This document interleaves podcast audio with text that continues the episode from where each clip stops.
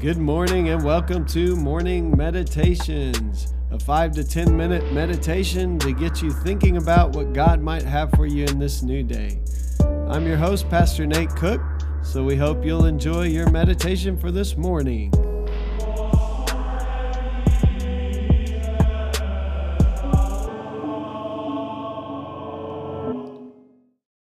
Hey, this is Pastor Nate, and this is your morning meditation for this morning. We're reading from Romans chapter 8 still, verses 18 through 25. I consider that our present sufferings are not worth comparing with the glory that will be revealed in us. For the creation waits in eager expectation for the children of God to be revealed. For the creation was subjected to frustration, not by its own choice, but by the will of the one who subjected it, in hope that the creation itself will be liberated from its bondage to decay and brought into the freedom and glory of the children of God. We know that the whole creation has been groaning as in the pains of childbirth right up into the present time. Not only so, but we ourselves who have the first fruits of the Spirit groan inwardly as we wait eagerly for our adoption to sonship, the redemption of our bodies. For in this hope we were saved. But hope that is seen is no hope at all. Who hopes for what they already have?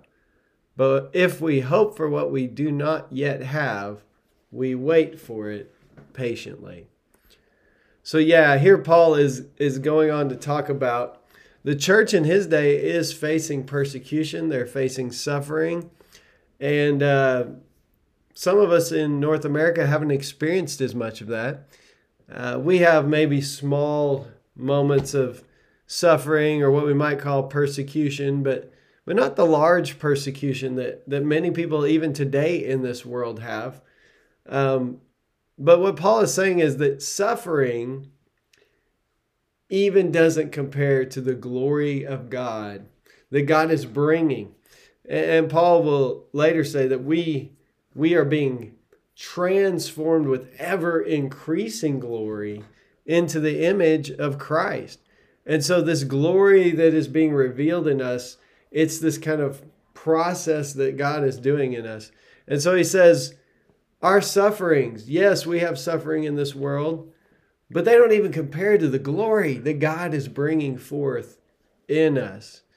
And then he talks about even the creation itself, even this world we live in, it is kind of groaning to be redeemed. Not just people, but the entire creation has been groaning to be redeemed. Kind of like a woman in childbirth. He uses that picture.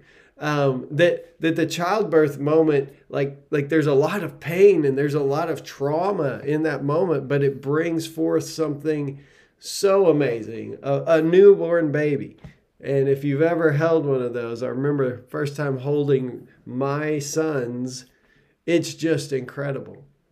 All that pain, all that groaning. And so he says, we also are groaning inwardly as we await the redemption of our bodies.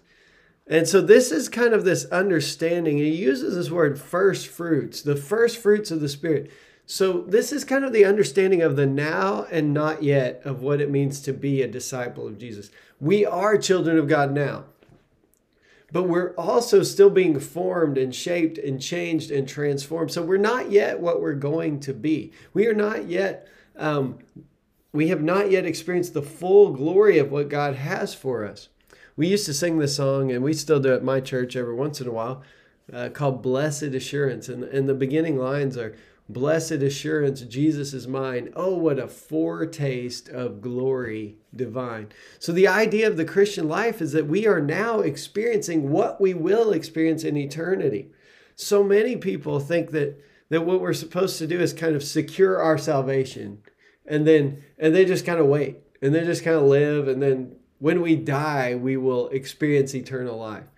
But what Jesus says to his disciples is eternal life in John 17, verse 3. Eternal life is to know the Father and the one he sent. So you can experience eternal life today and now, and it's the first fruits of what God is going to reveal in us in our death or when Christ comes back, that full glory of being able to see God face to face. Paul will later say, now we see darkly, like through a glass darkly, we can't really see, but then we will see face to face.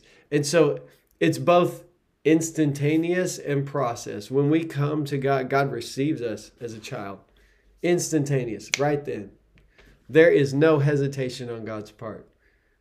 But we also are like newborn babies, and we have to grow, and we have to change, and we have to be shaped and molded and transformed by God, by the Spirit of God He's been talking about that's at work within us. And so we're groaning for that day when the full glory of God will be revealed in us. And what he says is that brings this big word that we talk about in the Christian faith, hope. Here's hope. You hope for what you don't have yet. You hope for what you haven't seen yet. If you already had it, you wouldn't be hoping for it. And so he says, this is our hope, that we have tasted the first fruits of what God has for us now, but that we will fully understand it someday, whether it be in our death or whether it be when Christ returns and that new creation is ushered in. And we are ushered in as members of the kingdom of God with the new creation, because we have surrendered our lives to this God who is making all things new. So today, there's good news. We are, as soon as we turn to God, we are the children of God who are being transformed into the image of God. But what we are going to be, the glory that is going to be revealed, we can't even fathom yet. And so we groan for it inwardly, like the creation is groaning to be redeemed. And so your relationship with God is both a moment where you turn to God, who has already been turned toward you, as we've said. He took the first step. He took the initiative. And you turn toward God, and instantaneously you are brought into the family. You are redeemed, bought back. You are made right with God. But then there is also this whole lifetime of growth. And this lifetime where we begin to taste the glory of God, taste eternal life. And we have this hope then for the future. The future is going somewhere good. And we're going to be a part of what God is doing into eternity. Hey, that's just a thought for this morning. And I hope you have a great day.